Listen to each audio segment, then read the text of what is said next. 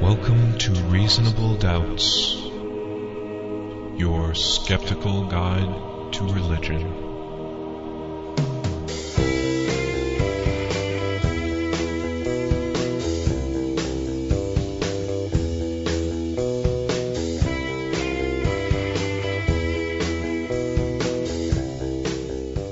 Welcome to Reasonable Doubts, the radio show and podcast deemed too hot for the People's Republic of China. Coming to you from Grand Rapids, Michigan, the clasp on America's Bible bra. You can find us online at www.doubtcast.org, or those of you in West Michigan can listen to us here on Public Reality Radio, WPRR, Ada Grand Rapids, and W237CZ Hudsonville, 1680 AM and 95.3 FM. My name is Dave Fletcher, and with me in the studio are my fellow Doubtcasters, Mr. Jeremy Bean. Yellow. And Dr. Professor Luke Galen. Hello. And joining us today, our special guest here in the studio for the whole show is Mr. Justin Schieber. Hello. Not to be confused with Justin Bieber. I didn't think that that was going to happen. No, it, it, it did. It did. I warned you, you. you put it in my head before we started. I couldn't avoid it.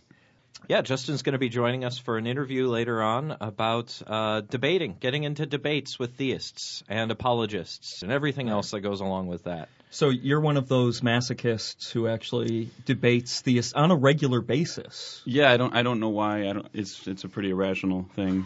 Yeah, well, we all have hobbies. Battering our head against a brick wall is, is right. one of mine. yeah, it's good times. It's good times. So uh, our little tagline coming in. Uh, Yeah. Maybe it requires a little bit of explanation. That we are too hot for the People's Republic of yeah. China. Yeah. We received uh, an email from a listener telling us that we are actually banned in China. which is really cool, but I, I I have to wonder, isn't like the whole internet banned in China? I mean, what how, I was thinking. how, how good That's is what that I was really? thinking.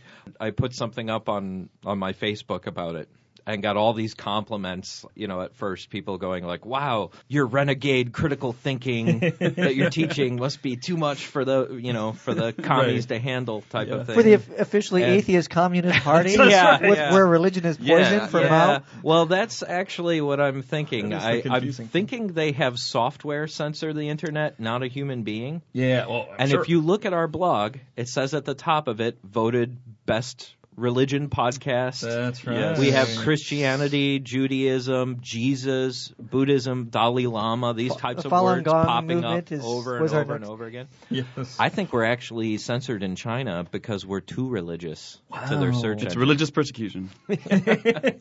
yeah, let's claim that. That'll. Uh, of course. I've always had this fantasy that anybody would care enough about what I do that, that the, the the police would like burst into the studio and start throwing papers around. That's when you've made it as a liberal, you know, rabble rouser. Is when you know the cops have this is reasonable doubts from the pirate radio boat off the coast of Lake Michigan.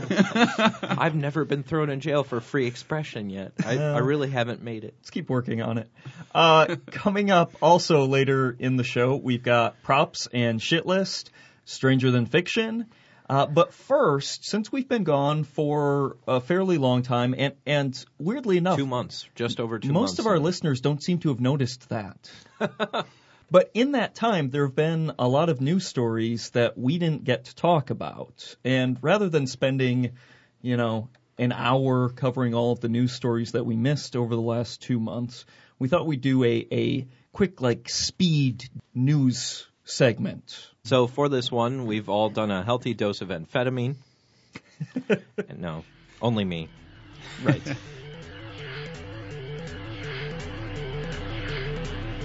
So, so Justin has, as our guest, we're putting him to work.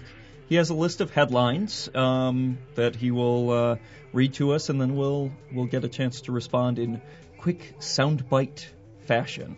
to be painfully honest, uh, I'm a pretty regular listener, and I didn't notice a thing. You guys were gone for two months. Wow, that's uh, that hurts just a little. Wow. Bringing us down. The the first of the headlines here: uh, Andrew Wakefield's study linking autism with vac- with vaccinations uh, exposed as a fraud.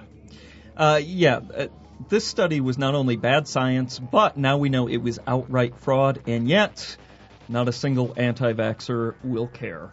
It's a little bit like the uh, equivalent headlines of vitamin C doesn't really cure cold. You know, vitamin C sales remain constant. Yeah, only nobody's getting measles from Mumps outbreak in, in Southern From California, not taking vitamin epidemic C. proportion. Don't Ask, Don't Tell repeal causes concerns among religious groups that military chaplains may be asked to step down if they disagree with the gay agenda. Well, best case scenario, all chaplains leave the military in protest. Gays in, religion out. The military will be more secular and more fabulous. That's right. The the camo would be much more stylish than. Scarves, scarves, fabulous ones. It's not a scarf. It's And a he- cravat. The assassination attempt in Arizona leaves five dead. Three things we should take away from this story, but won't. First, we need better gun control. We need better access to mental health care providers. And the right needs to cut out the violent, dehumanizing rhetoric that attempts to delegitimize the opposition. But beyond all other factors that helped push him to do it, Loughner and Loughner alone is responsible. Let's do what we can to make sure this sort of thing never happens again. My take on this is there's an intricate tapestry of causality. Deterministic web. Yes, a deterministic web of causality that goes into making something like this happen. So I can't say what caused it, but I'm pretty sure it's the fault of everybody who disagrees with my own personal political views. I'm just absolutely certain that's going to pan out to be the case. Fair enough, fair enough. Sarah Palin calls herself the victim of blood libel in the wake of the Arizona shooting. Okay, so either A, Palin intentionally used bigoted language when talking about an incident involving the attempted assassination of a Jewish congresswoman, or B, Palin is a complete moron Yeah. who used a phrase she did not understand, and being that dumb is just as much a condemnation as being intentionally racist. I um, I was thinking B. Either that or you know how it is. You're reading anti-Semitic literature, and a little phrase comes up from time to time. You don't know exactly what it is, and then you're talking, and It's it so just kind of catchy. comes Yeah. out. What so it turns out she says, "I heard that from Mel Gibson. I didn't know it had a meaning." I was talking with Mel over a cup of coffee, and he mentioned blood libel, and it just got into my vocabulary that way. In response to Fred Phelps in the Westboro Baptist Church, a planned protest of the funerals of victims of the shootings in Tucson, Arizona, quickly passed legislation to outlaw protests at funerals.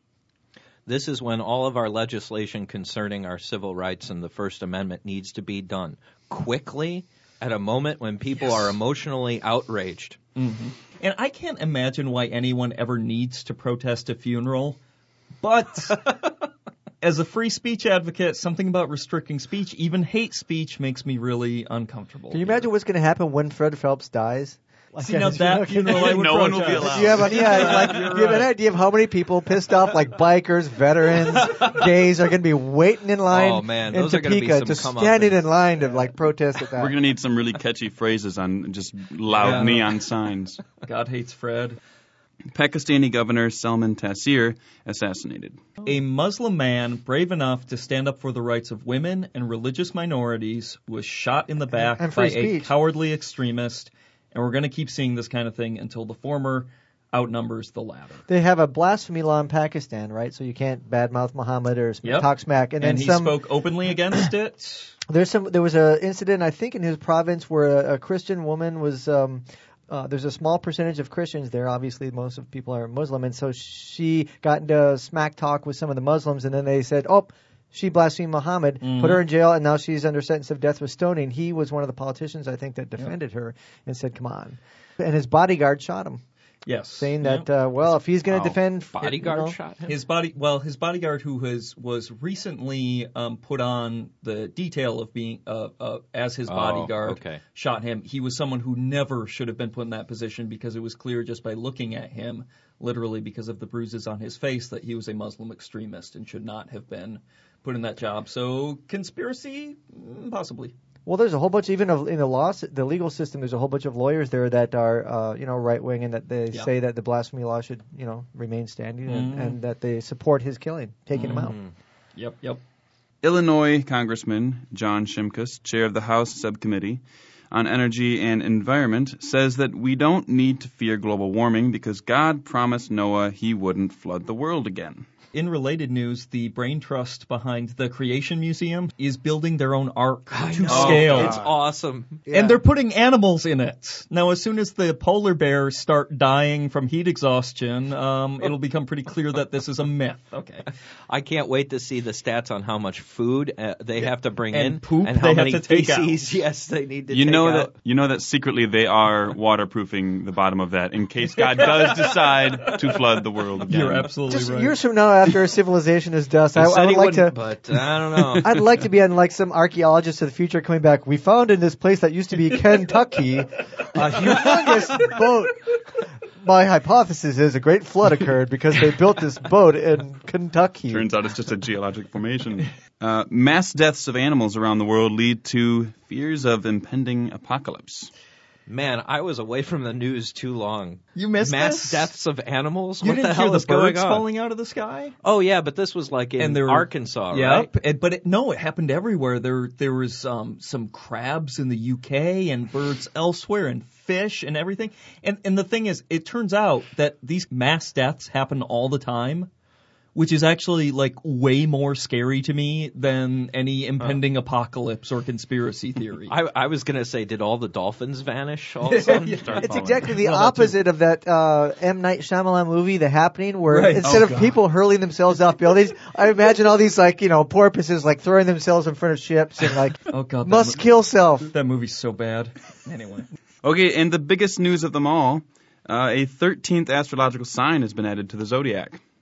You know, I went from being hung like a horse to being a guy holding his massive snake, so I'm okay with this astrology stuff.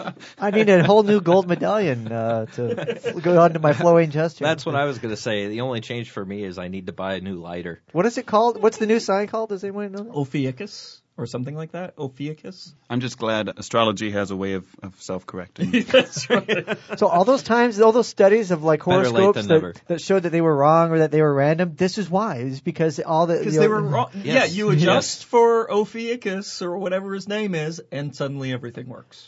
Yeah. Mm-hmm. Okay. The, so lotto players, check out your new lotto numbers based on the new sign. It was been corrected. Uh, now there's there's one more news item that we wanted to get a little bit more in depth with here. Um, it's kind of it's kind of a recurring theme on the show, right? Yeah, so much so that if it wasn't in really bad taste, we would have we would have theme music for it. Oh boy. Yes, yes, it's the uh, Catholic sex abuse scandal marching on.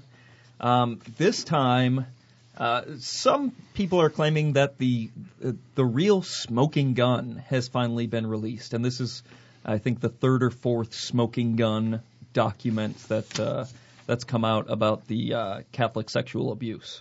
Yes, coming from the good old New York Times, who does an excellent job reporting on this issue. Yes. The article entitled Vatican Letter Warned Bishops on Abuse Policy says a newly disclosed document reveals that Vatican officials told the bishops of Ireland in 1997 that they had serious reservations about the bishop's policy of mandatory reporting of priests suspected of child abuse to police or civil authorities.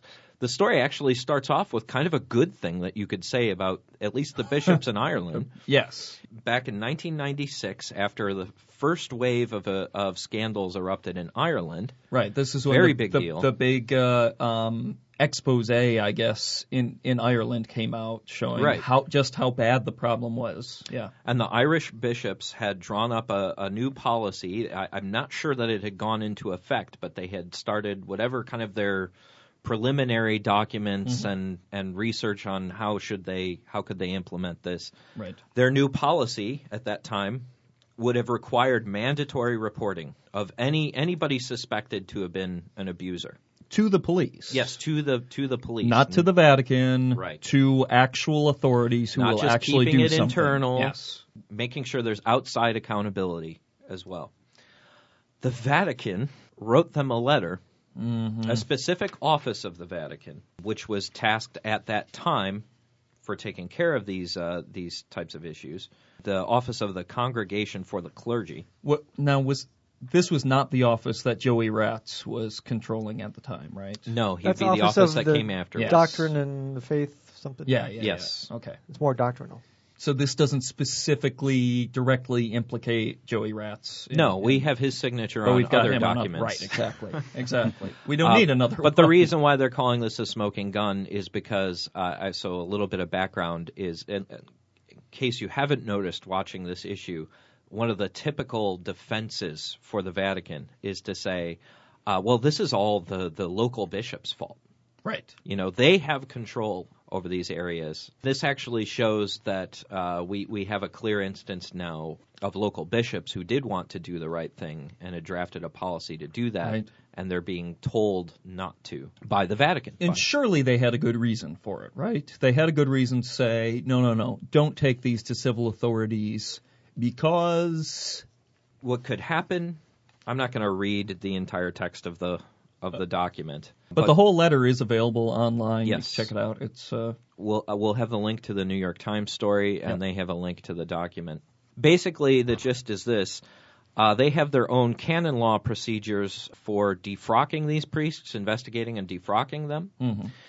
And they're concerned that if this is reported to the civil authorities, somehow this might invalidate their their canon law procedures. Right. And so the priest might be able to get his defrocking procedure rejected on technical grounds because they didn't follow the minutia of canon law. At least that's what I got from well, yeah. So so essentially, by making this a civil case, it might get in the way of church procedures. Right, right. Here's the quote from the letter. If such procedures were to be followed by bishops and there were cases of eventual hierarchical recourse lodged at the Holy See, the results could be, here's the key language, mm-hmm. highly embarrassing and detrimental to those same diocesan authorities. A standard policy if you ever work for an agency if you find yourself typing a sentence that on a document that says this could be highly embarrassing imagine whatever that you're talking about compared to the embarrassment of the fact that you're typing a sentence that says this could be highly embarrassing exactly. you should always do that calculus Thank of, you. I what if it gets out that i wrote this document Right.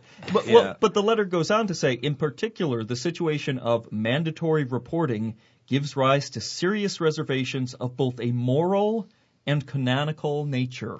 Really? What what They- moral they issues don't- are there? Well, they don't really say. They don't. the one that was brought up by the National Catholic Reporter. Uh, but again, they can't back it up. The language is ambiguous. You know, it's not telling us what's going on here. But they were suspecting uh, the moral problem would be uh, ruining a priest's bad name. You by, mean ruining their good name? Uh, sorry, Freudian slip there. uh, ruining a priest's good name Right. by just re- and okay on a surface level there's something to be said uh, about uh, the, the second an accusation Yes. of something scandalous of a sexual nature gets out it doesn't matter if the person is vindicated in the end Yes. it's it's a big blow to their reputation it does harm them so i could i could see that side of things but uh, when you're just dealing with a catastrophic scandal on Right. your hands i think you should trust the authorities first Well, but of course there there's been Catholic response to this uh, uh, release as well, of, yeah including from our very favorite Catholic of them all, Bill Donohue Bill of the Catholic League.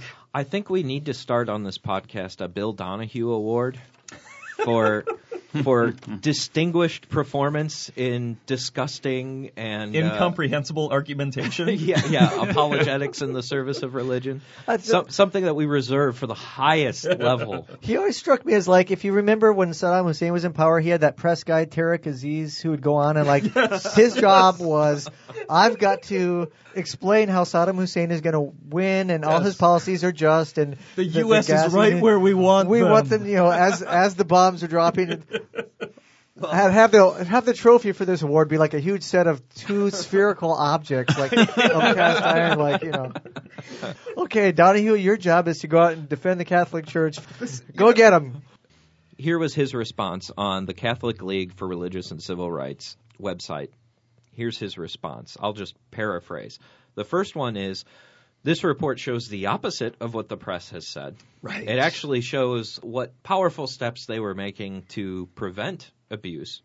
No, it shows what the Irish diocese was going to try to do before the Vatican stepped in and said, no, don't do Right. that, because that might actually get results.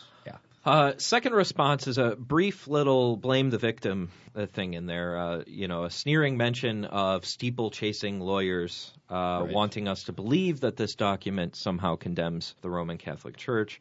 Third excuse, the Jews do it too. The Jews. He says um, last month, several media outlets ran a story on how a rabbinical court in Brooklyn ordered its 10,000 members not to report crimes to the police. But the New York Times doesn't report on this. New York Times read Jew paper. Right. right. Yeah. I'm surprised he didn't call out the author of that being Laurie Goodstein. Goodstein. I was just and the ACLU and Planned Parenthood. Oh yeah, I mean, yeah. That's just- that's the cherry on on top of the uh, the the uh, well, what is the sundae? The icing on top of the cake. I almost mixed my metaphors there. The cherry on top of the cake. Um, sounds kind of good. He he says the the reason why there is no mandatory reporting for these crimes is because of the New York Civil Liberties Union and the family planning advocates. Who wants mandatory reporting for everyone? The Catholic bishops want it. it's the liberal media and liberal activist groups who don't. So somehow somehow we manage at the very end to turn this around. It's the That is Evil ACLU and stuff family planning. right there.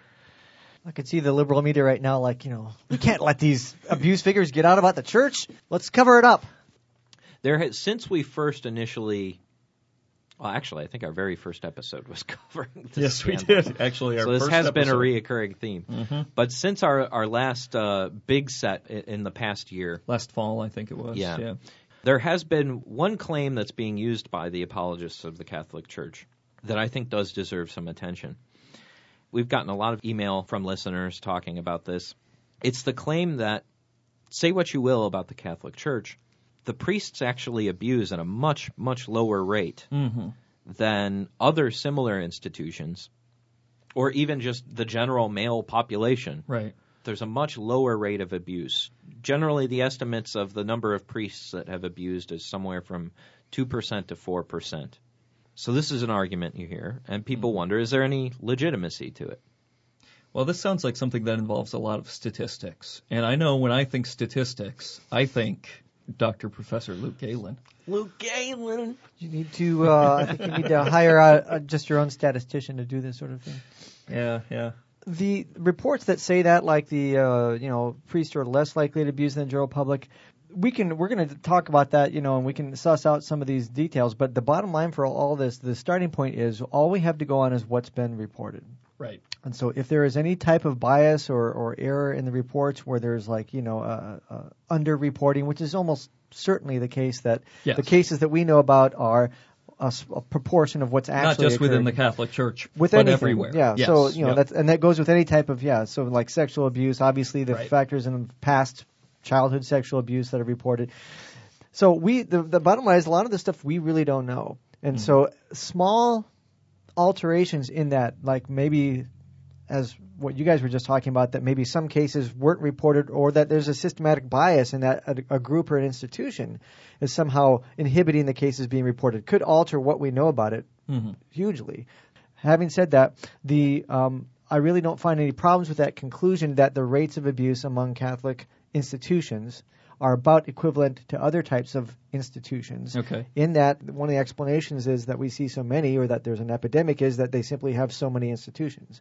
That there's a lot of Catholic organizations, and they run Hospitals, group and homes, schools, you know, and everything else. orphanages, Yeah, And, and so and such that what their defense is that I think is partially true, and that is the numbers seem pretty large, but that's because there's a lot of it's a huge system with a lot of kids, Hmm. and particularly the type where you tend to see this thing are unsupervised or like where one authority figure has access to a pool of To a like lot of children, or like an all male institution or Right. something like that, like a boys' town type situation Mhm. and that once you control for that, the fact that uh, and you grant that, that the Catholic Church is the biggest game in town with that, of course they're going to have a higher incidence of these things. Sure, sure. So there is some truth to that, uh, but again, with the qualification of if there is anything that might have inhibited people from coming forward, i.e., having a authority figure that's you know unquestioned, Right, a religious authority figure, those things I would be willing to gamble that that would affect the rates of reported abuse to suppress them. High, higher was- than in a, a school situation, like a, a public school, Yeah. perhaps. And, and, and again, we're, we're speculating, but it, it makes sense that uh, you're less likely to narc on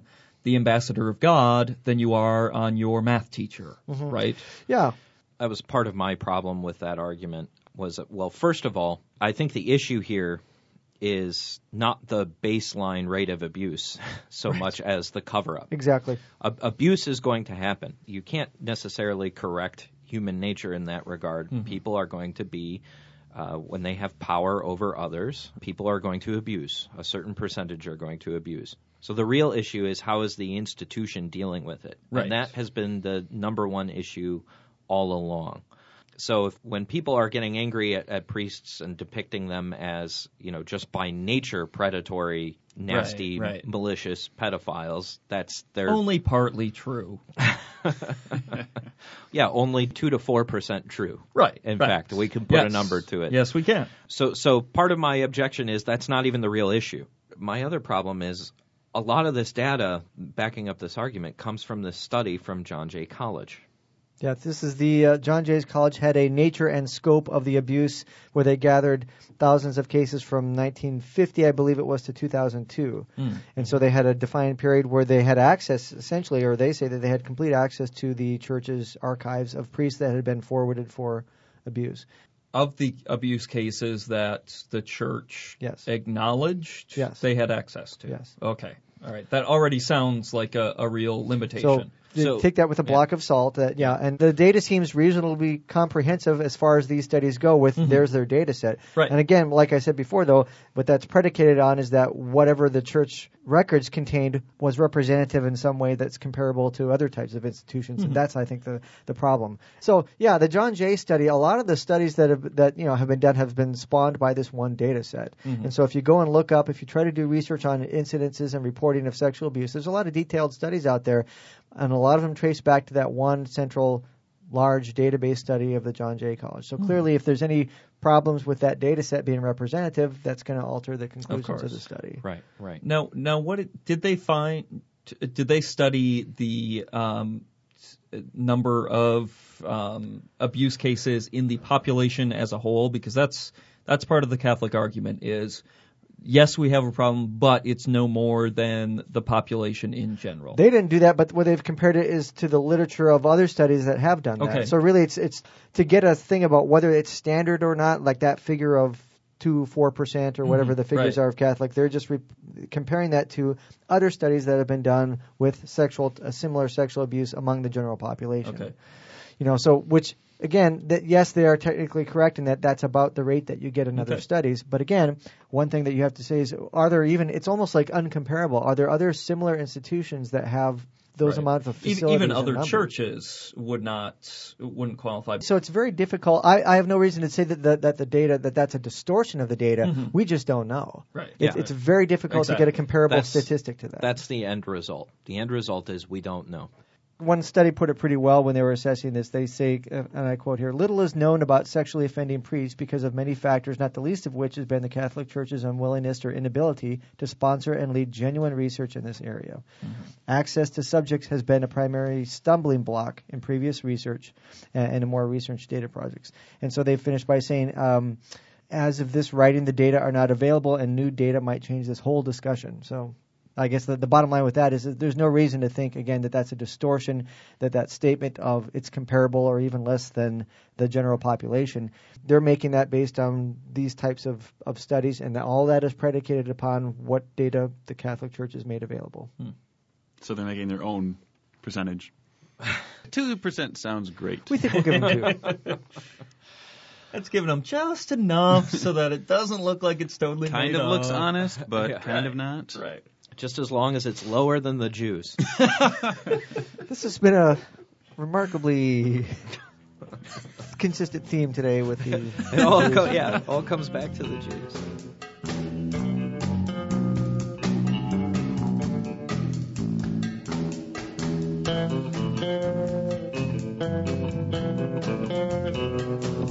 Changing gears radically. Is what we like to do. We like we like to cause a little whiplash in our listeners every so often.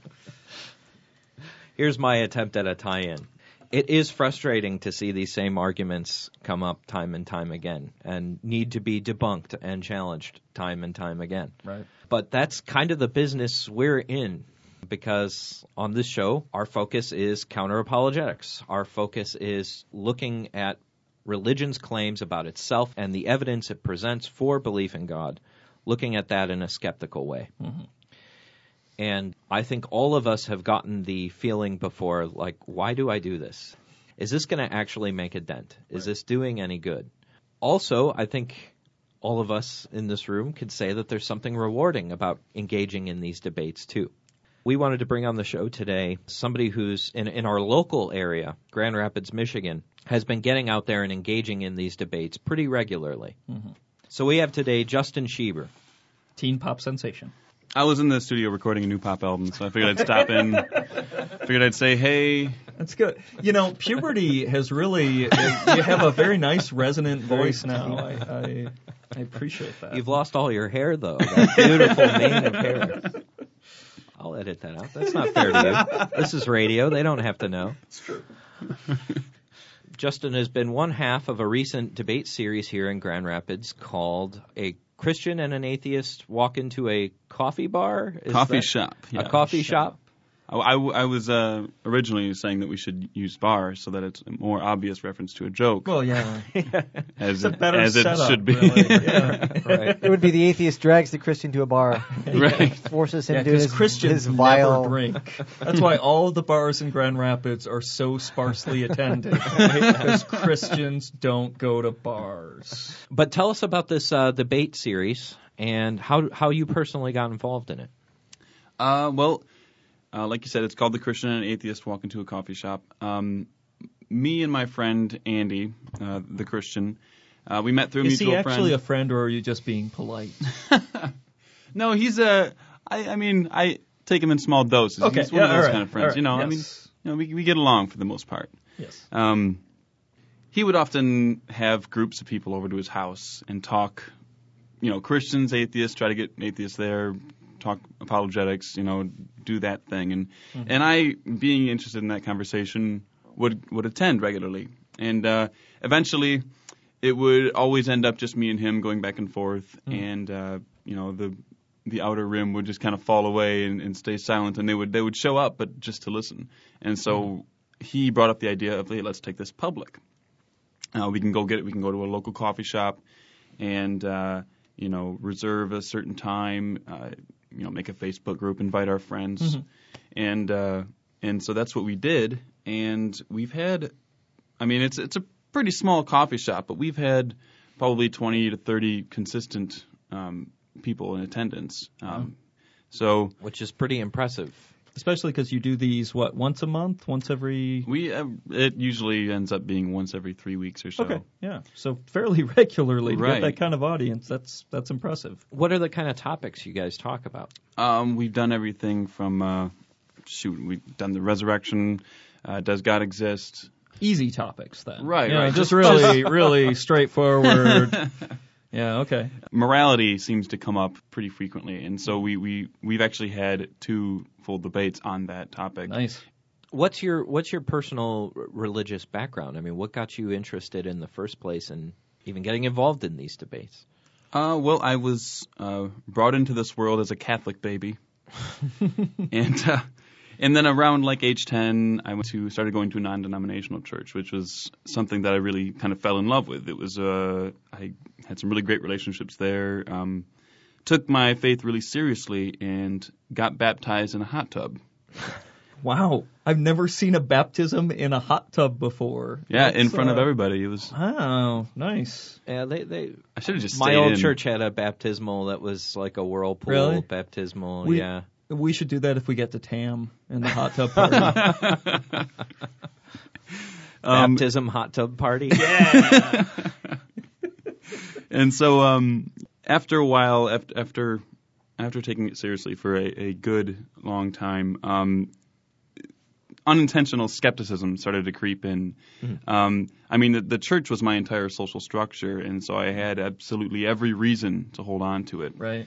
Um, so when that crept in, it was it, it was very I was very panic stricken, and um, so but and and uh, it, so it became more difficult to hold on hold on to beliefs like people living inside of the belly of a whale for three days or people rising from the dead. These things tend to not survive a consistent applied skepticism.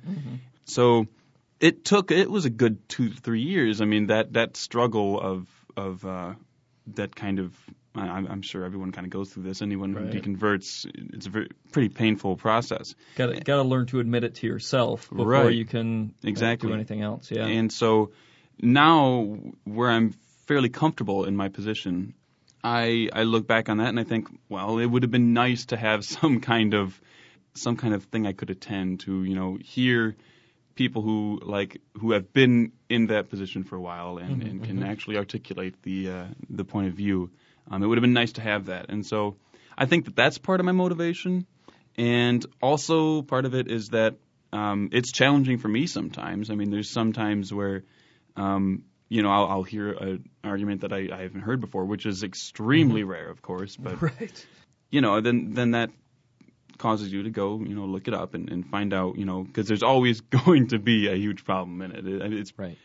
probably the third reason is that I just enjoy it. It's a fun Right. fun topic. It's it's it's usually a pretty good discourse if you can keep it civil.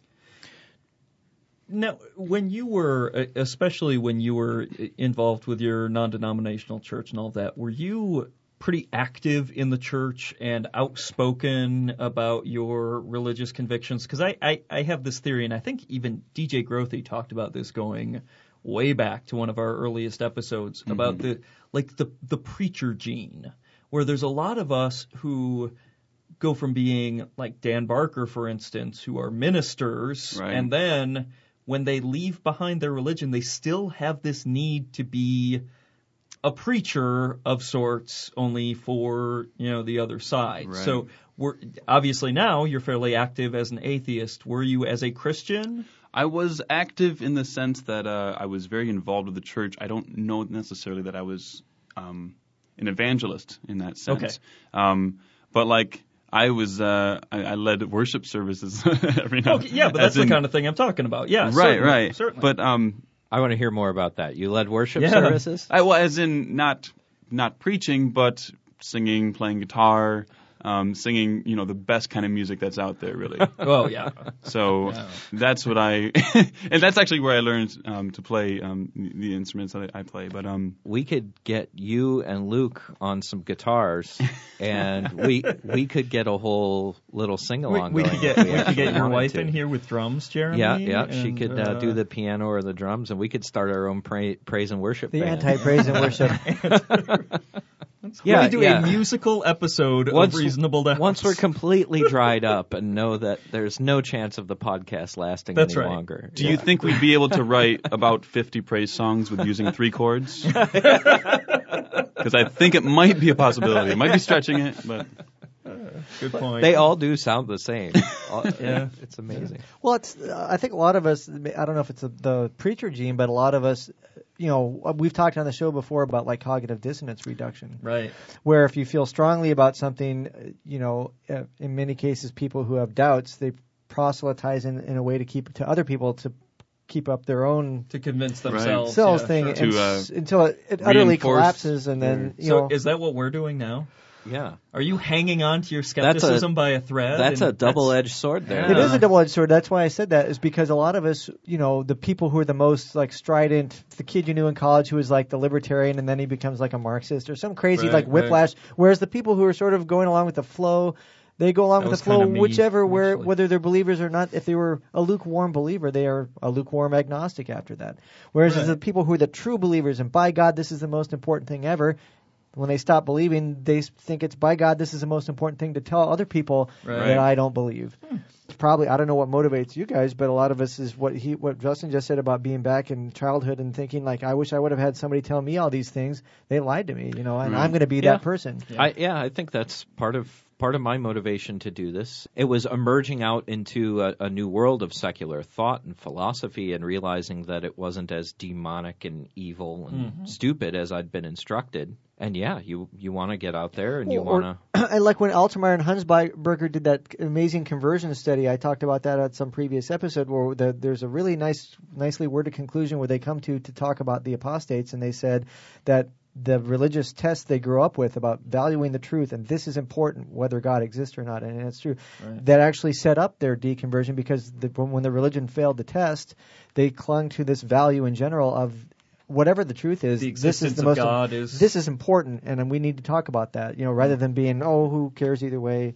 six Right. of one, half right. dozen of the other. And so that's why I was curious. Like, you know, I mean, I think you said sometime before that you even had like a religious experience, in a sense of like having some sort of emotional thing. Oh yeah. Um, I remember staying up all night having a really great conversation, and then like you know going to bed and, and like praying before you sleep, and it's just like this complete kind of awe feeling that you get. And then, you know, when uh, I got baptized much later in life, like coming out of that water, like you really do feel like something is like fundamentally changed about you.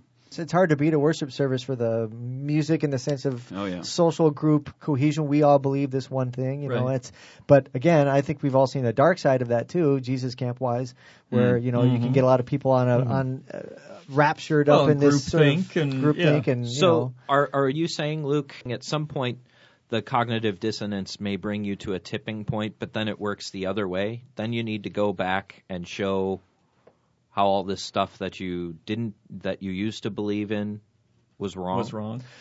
That's But- somewhat cynical, and I don't think a lot of people would, would you know admit to themselves like I'm doing this to quell my own doubts. But I think the one that we were talking about a second ago is probably more valid than that. Is is that we cared a lot about things when we were religious, and we care Okay. about the same things when we're not religious. You know, and again, I don't want to speak for anybody else, but I think part of my whole deal is that um, I care about the truth, and I felt in some ways that Right. that, that I was. It's easy to raise kids up and, and, and lie to them or not, or not give them that. I consider myself not as a tearing things down, but as an advocate for a truth or a method yeah. of achieving and, truth. and, and I suppose I don't feel like I'm trying to deal with my own doubts by being a outspoken advocate. What I feel, and maybe I'm just self-deluding myself, but what I feel, I look back at who I was when I was in high school.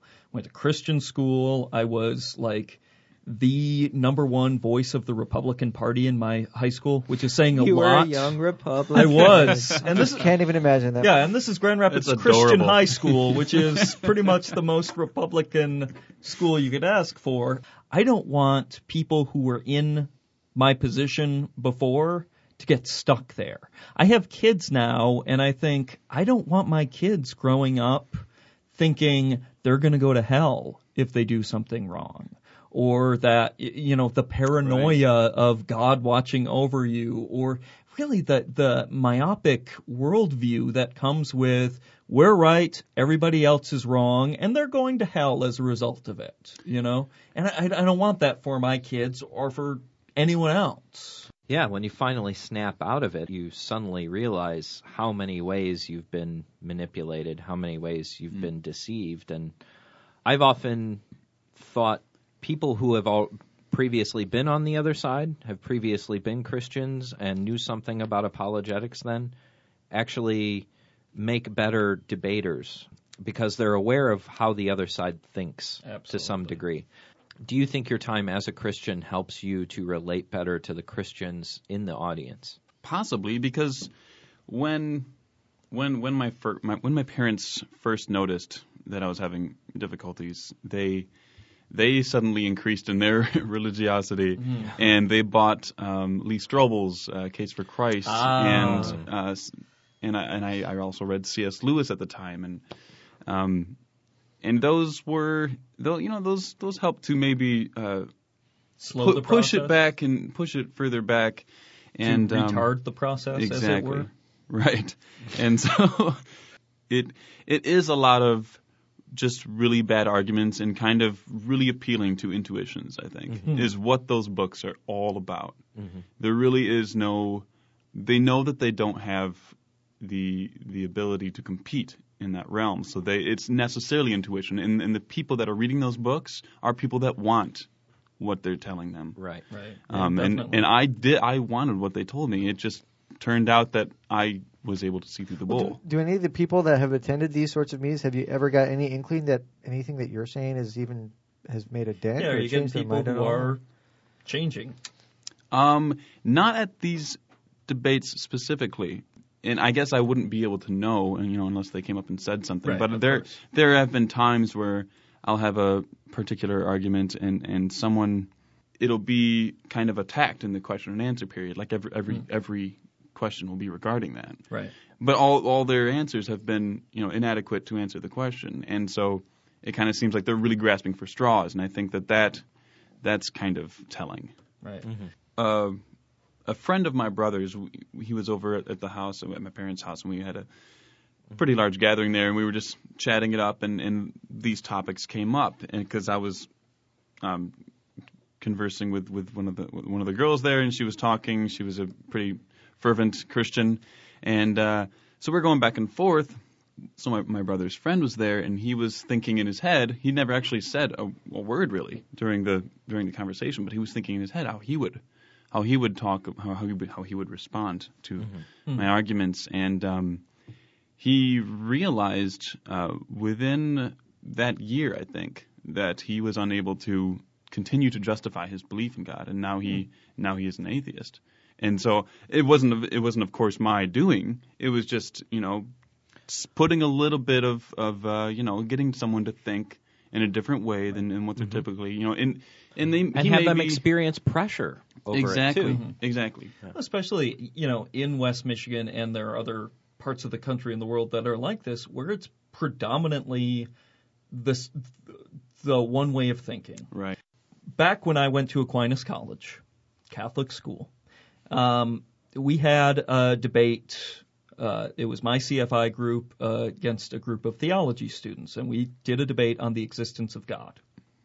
And the debate went well. It was respectful and, and all of that. And afterwards, I got a lot of people saying, you know, you guys did great. Not that they necessarily agreed with us, because many of them were Catholic, but they said, you know, right good job. You ma- you didn't make yourselves look like monsters, so that's a start. You know, and really, that's a huge oh, victory. Oh, yeah. and that that's not something we can overlook. Is just to have that goodwill on our Right. side a little bit, and that felt good. And then one of the guys I was in a debate with. Um, his roommate started emailing me because he had been to the debate and he had a bunch of questions. I remember you remember this, Jeremy, right? Yeah. Because I sent you some of the emails. Yeah. And just so he would write these really long, rambling emails, you know, challenging me on things, and I'd respond, and he would pretty much ignore my response and ask the question again. And it, you know, very typical of a lot of the debates Yeah. that that you can run into um, with believers. And I got I got really busy with school. I was I think I was going to start student teaching, and I, I was just taking too much time to respond to this guy. So I just said, you know what? I've been trying. I've been responding to what you have to say, mm-hmm. and I just don't feel like I'm getting anywhere. So I'm I'm just going to leave it for now. Maybe later, if you want to talk some more, we can do that. But right now, I'm too busy to deal with this. right Three years go by. Don't hear from the guy. Forgot the guy existed, quite frankly. Just a couple months ago, I got an email from him saying, Hey Dave, just want to let you know that I'm an atheist now. And seriously, it, it Wow. and blew me away. And I was like, not not that he was saying you made me an atheist, but Right. he said, you know, you really got me thinking, and I've been struggling with this since then, and now finally Yeah. I've, I've decided I'm an atheist. So even if it doesn't happen right away, Right. and even if you are not the sole cause of it, because I know I didn't sit through one argument and go, oh. I'm an atheist now. Right. It was reading lots of different things. It was hearing You from lots of different people. planted a mustard people. seed. There's Um, nobody that's gonna like hear one thing and then, and then walk into the meeting a Christian and walk out an atheist. But I think Exactly. Like I'm not I'm not going there to try and to deconvert my opponent. That's not at all my aim. I'm going there really really hoping that there's some people that are just slightly less dogmatic. Right. Um and Or at least even just thinking critically, because as soon as they're thinking critically, it opens that door. right. You know, it doesn't have to be a, a total obliteration to be in the win column.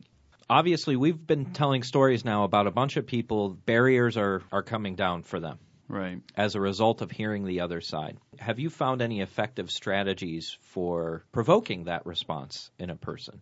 Barriers to them Thinking more critically about Okay. their faith. Right. Um, I think for for me, the one of the biggest uh, difficulties, uh, sources of, of, of inner contention for me was the the idea of hell, the the fear Yeah. of hell. Uh, Pascal's wager played huge Uh, uh-huh. into my into my uh, you know my Why not just believe? You've got nothing exactly to lose. Exactly you know and, and just ignoring Sundays. ignoring that God wouldn't be able to tell. Yeah, exactly, exactly. or that he would reward you for having a cynical, uh, you know, cover your ass type of right, reflection. right.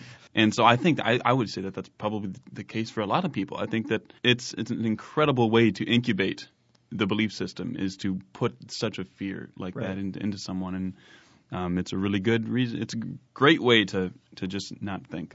Other than that, uh, socially, um, if if if it's in your entire social structure, you have every reason to ignore every possible dissonance that could possibly come up. Right. Um, Which is why we see so many atheists showing up in college when they're first, you know, they move away to college and are first away from their their family and their support group back home. And churches know that because that's why they try to attempt to keep people corralled into, into the social Exactly. So you're not really arguing just against an argument or just against a belief. There's other stuff going on Oh, yeah. here. It's their personal connections. How does that influence your debating style? what I try to do is, you know, I mean, if especially if if, if their social structure uh, looks upon the non-believers and, and kind of demonizes them in a way, it's like if I can present myself in a really nice way, uh, being a very friendly person.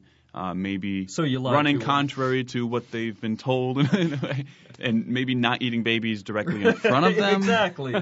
You got you got to do it in private. What's Then- it like being an atheist? Very lonely. We have no groups, no meetings. You'll be like me, reading a book in in, my, in your house, watching public television. All I have to aff- offer you are is blood, sweat, and isolation forever and, ever. so and so yeah I, I mean all i can do really is try to weaken that that force that social um, coherence that they that they uh, that everyone requires and you know if i can show them that that's not a problem in in my life then you know maybe that that'll make it more likely that they'll You uh, get along just fine without a church.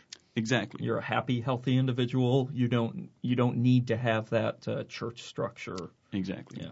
Uh, I think that's a sign of, of maturity Yeah. in engaging the other side is that when you, you forego the total intellectual smackdown to try to reach another goal, because it's self serving to the speaker to win all the intellectual points, right? And it's what you're supposed to do in a debate.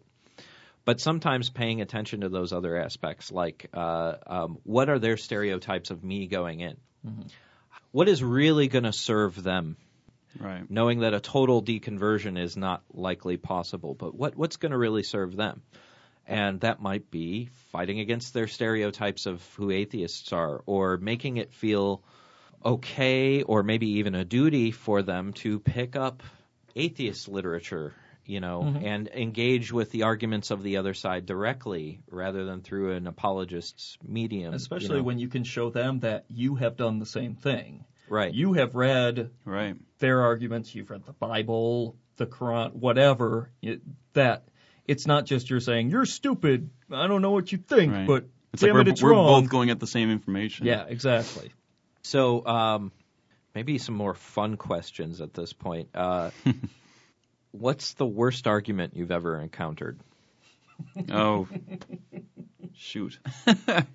um, probably, you know, I mean, you get the I don't know how to explain X, therefore God. Like Right. that just that just logical connection is Tide just goes in, guaranteed and it's obvious out. to everyone. yep, yep. That's Bill Tide O'Reilly. goes in, tide goes out. and uh, yeah, I mean, uh, pointing to things like you know morality. You know, how could you possibly have this socially cohesive uh, force that we all you know that we all have, and not it be the product of a god Yeah. or Right, or right. logic or you know anything like that. Com- complexity, you know, apparent design. All these things I think are really intuitively compelling Yes. and that's why they work. And that's why they worked on me, and that's why they worked on all of us for such a long time. But mm-hmm.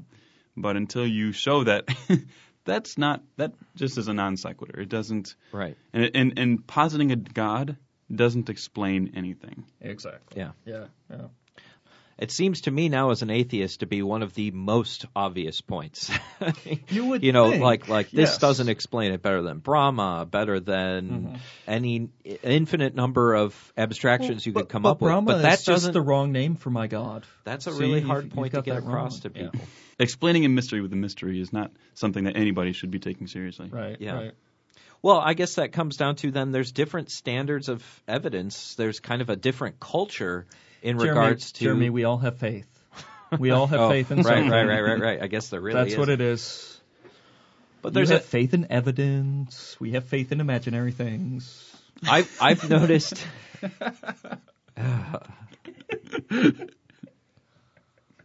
You've been there, you know. Oh, I know, I know. This that's why I went. Ugh, 'Cause I can't.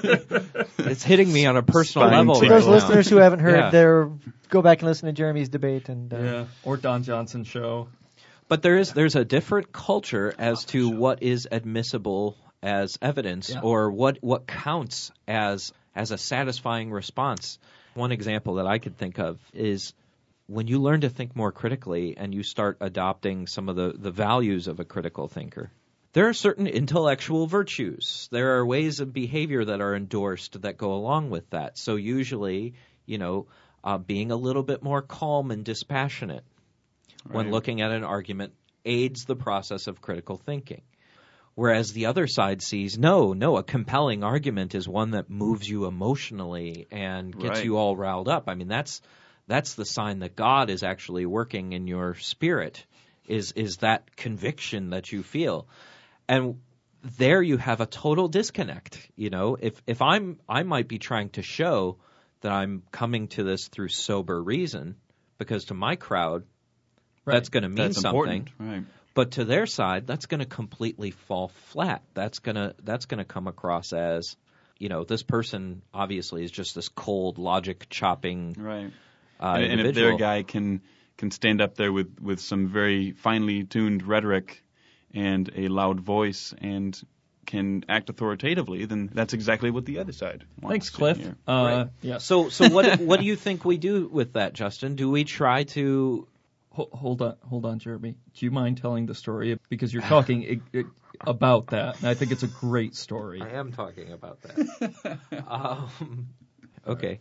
Uh, to give you an example, recently uh, I got into an argument with uh, uh, one of my in-laws over the uh, the Ground Zero Mosque, and I was I was taking this kind of the the almost a Socratic take. Well, let's identify one of their one of their values, freedom of religion. Right. Uh, let's try to let's try to establish that that belongs to groups other than just theirs, or or that any uh, that his reasons for wanting to deny that to Muslims, he would never take as reasons for denying that to Christians. You know, try to show them that there's some inconsistency in their Making a thinking. logical Yeah, argument. Yeah. yeah, just walking through the argument. And he stopped me in my tracks and said, uh, said, "Well, you're not sharing your beliefs. You're just making an argument." I could write volumes Yeah. of commentary on that one alone. As to he he actually values more just adamantly stating your conviction Right. rather than building a case But for I it. believe this. yeah. Right. And I, I said to him, well, that's that's what rational people do, right? Uh, we don't just shout our opinions at each other. Uh, we try to share why we believe what we believe, and and when you do that, even if you come to a disagreement in the end, you might learn something about the other person's position, and and uh, maybe be able to walk away from it w- with some sort of mutual understanding. Right. That's just what rational people do. And he got in my face and said, Well, I'm not a rational person. to which I was absolutely stunned.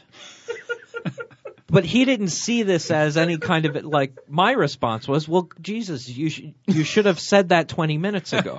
We could have avoided this entire thing." But he didn't see that as an admission of of weakness. He he rather he was asserting that as a as a strength.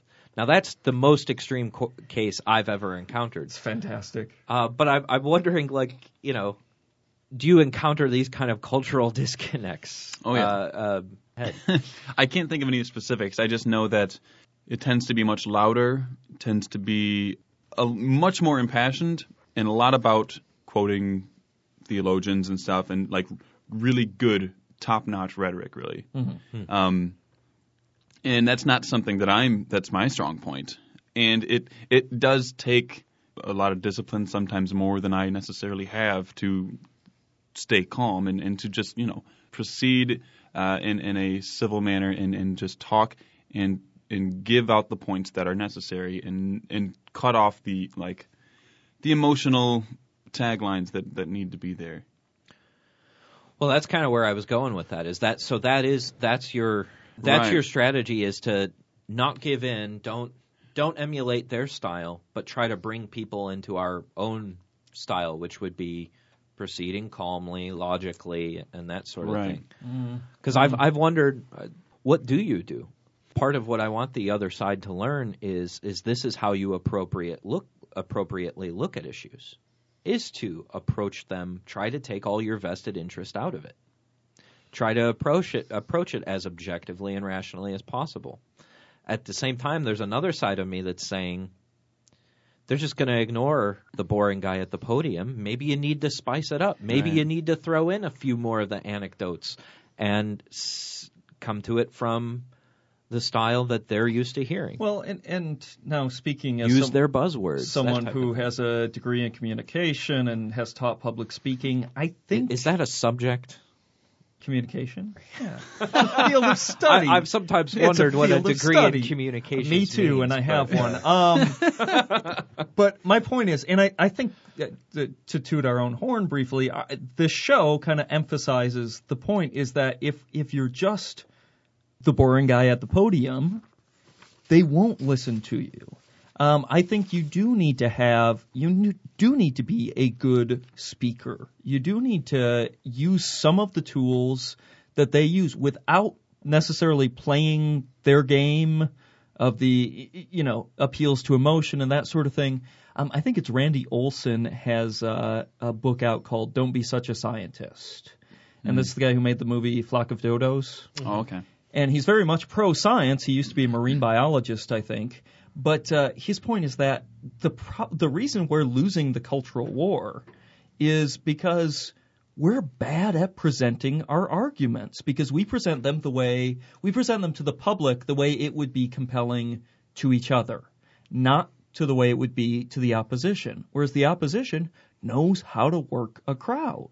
And it's what we do on the show here too. It's not a dry commentary about this with nothing but logical sure as arguments. hell when I'm talking. well, yeah, well, yeah, but we that's how we balance it. Yeah, Oh, Jeremy. I get it. I You get know, it. So I, I, I think I don't think we have to see using um, some of the techniques of of good rhetoric as stooping to their level necessarily. Right. No, not a that's- You know, dichotomy there. exactly, exactly. It's a good point. Um, yeah, not everyone can be a Christopher Hitchens. A, a lot of rhetoric that that uh, you know that has sound argumentation behind it. Yes. Um, not everyone can do that. Yeah, and, and that and that's the tricky thing because we can't Right. just do we can't just be funny. We can't just appeal to emotion. We have to have the content to back it up too. So after they laugh, they go, "Oh, Right. he's right. that Hitchens has a point there." Whereas Cliff from your debate, Jeremy, he can just spout and make all these emotional appeals, and it sounds good. It sounds like, great. Oh, because this is Yeah. what I already agree with.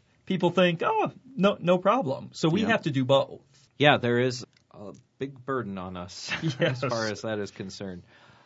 Part of the reason why we debate, I think, also is because it is just fun, as you said. Fun stuff happens. I was wondering, is from your experience debating now, how many debates have you gotten in with this Uh, series? Probably about ten or twelve. I'm 10 or 12, so Oh. quite a bit. Yeah. Was there any moment that just stood out to you as being particularly humorous or frustrating or both? Anything that you're going to remember? Well, years after down we the had line? uh, after we, okay, we did one where it was um, the, the subject was on morality, and at the end of that debate, um, you know, pretty much the whole debate was me being defensive, um, showing why I do have a ground. Because the in burden my, is on you to prove why you can be moral. Yeah, right. well, why I how I can make moral statements. Yes. How I can refer to something as a moral value and it actually be in existence. And at the very end of that debate, I challenged the my, my opponent in saying that okay, you know, if this is true and if your your moral justification lies within the Bible, is there a way that you can say that slavery is immoral and at the same time be able to justify that statement? And so the next debate we did was all about slavery. Hmm. And so hmm.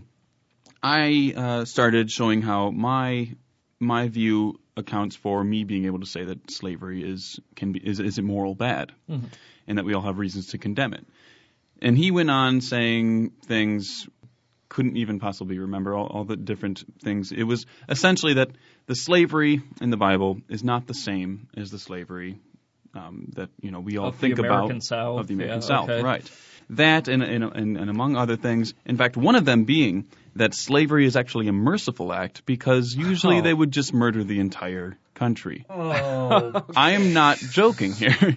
And so at the Well, very it's end, better than our God commanding genocide. exactly.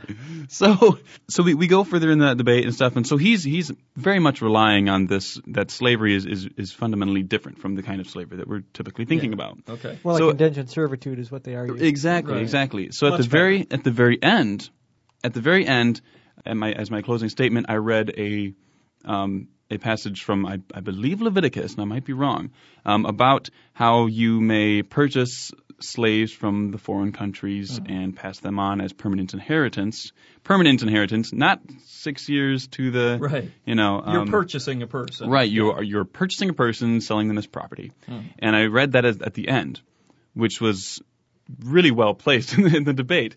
And the, and as a response to that, he simply says, "Well, shit happens," and, and like everyone like erupted. and, and I'm like, what could you, what do you possibly mean? And he's like, well, how can you call that bad? And and of course, that's not the question we were addressing. We were addressing how he justifies Oh, it. okay. Oh. Yeah. And so he, um, well, he didn't do too great on that. Yeah. So I got the I got the Christian to curse. So nice. That's that's a victory. my right goal is there. fulfilled.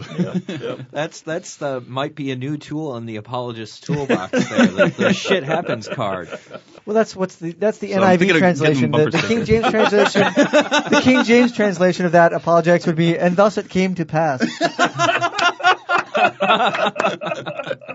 so when, when scholars do that, what can we have for something passing out? I don't know. Uh, shit, maybe. shit happens.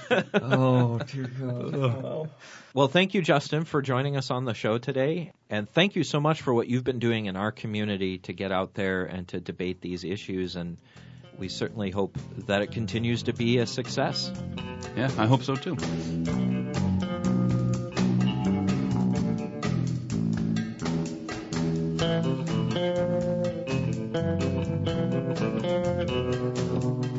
All right, and we're gonna wrap up this episode with a props coming out of Egypt, which isn't really the land of props on the Who show. would have thought? yeah, I don't think Egypt's Egypt is on the props list too often. No, no, and and this is a story about uh, Muslims and Coptic Christians working together. A little background here. Um, on New Year's Eve in Egypt, in the city of Alexandria, 21 Coptic Christians were killed by a group of, of Muslims. This was a, this is not the props, by the way. Just end it right there. Take care, everyone. Now, of course, Coptic Christians have celebrate Christmas um, at a, in January as opposed to in December, like uh, normal people. No, I kid. And what happened was when they were celebrating their Christmas, they had their Thursday night mass for Christmas. In order to protect these Christians who had become a target to Muslim extremists, other groups of Muslims formed a, a human shield around their churches. And this happened Wow. throughout Yeah, Egypt. multiple churches, thousands of Muslims coming to and do this included um, movie stars. This included televangelists. This included students, Politicians. politicians. Um, truly remarkable. And, and and there's a statement fr- here from uh, Dalia Mustafa, who's a student who attended the mass at Virgin Mary Church. Um, she said, "This is not about us and them." We are one. This is an attack on Egypt as a whole, and I am standing with the Copts because the only way things will change in this country is if we come together. Nice. That's an excellent yes. message. So to the whole, where are the moderate Muslims? There are In- some. In Egypt. There were a couple of thousands there in Egypt. That They're forming to see, human so. shields to protect their Christian uh, countrymen. So props seems uh, like not nearly enough for, Yeah. for an act like this. But I hope uh, more. I hope this is just a beginning of things to come. Not Yep. just a optical illusion. Oh. and on that note, And on that note, that's going to do it for us this week. Until next time, send us your comments, questions, challenges, gripes, and suggestions to doubtcast at gmail.com. Uh, so thanks for listening. We'll be back soon with another Reasonable Doubts, your skeptical guide to religion. Catch up on past Reasonable Doubts episodes or to email your questions or comments, check out www.doubtcast.org. Reasonable Doubts is a production of WPRR Reality Radio. You can find out more about Reality Radio at publicrealityradio.org. Reasonable Doubts theme music is performed by Love Fossil and used with permission.